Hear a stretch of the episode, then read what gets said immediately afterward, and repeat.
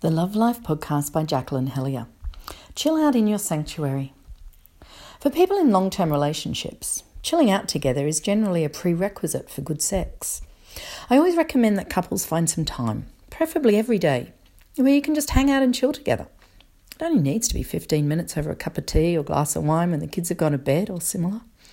You can give each other a foot massage, yeah, anything conducive to time to chat in an easy, relaxed way. When you're in a good space like this, it's also easier to raise the issue of whether you might move into some lovemaking that evening or not. And if you are open to the idea, what one or both of you might need to get there.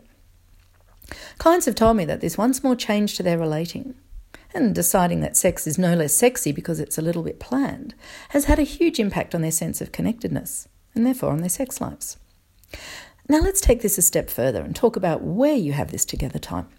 Of course, you could do it around the kitchen table, you could do it on a balcony or veranda. Don't do it in front of the TV. Or you could do it in your bedroom.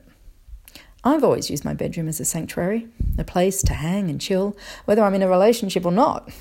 But from talking to hundreds of people, I've realised more and more that for many people, the bedroom as sanctuary isn't common.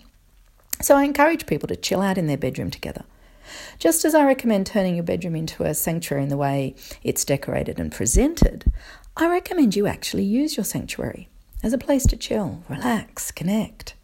Loll around on the bed in your pajamas with a cup of tea, chat, touch, share. It's a great way to spend easy quality time together.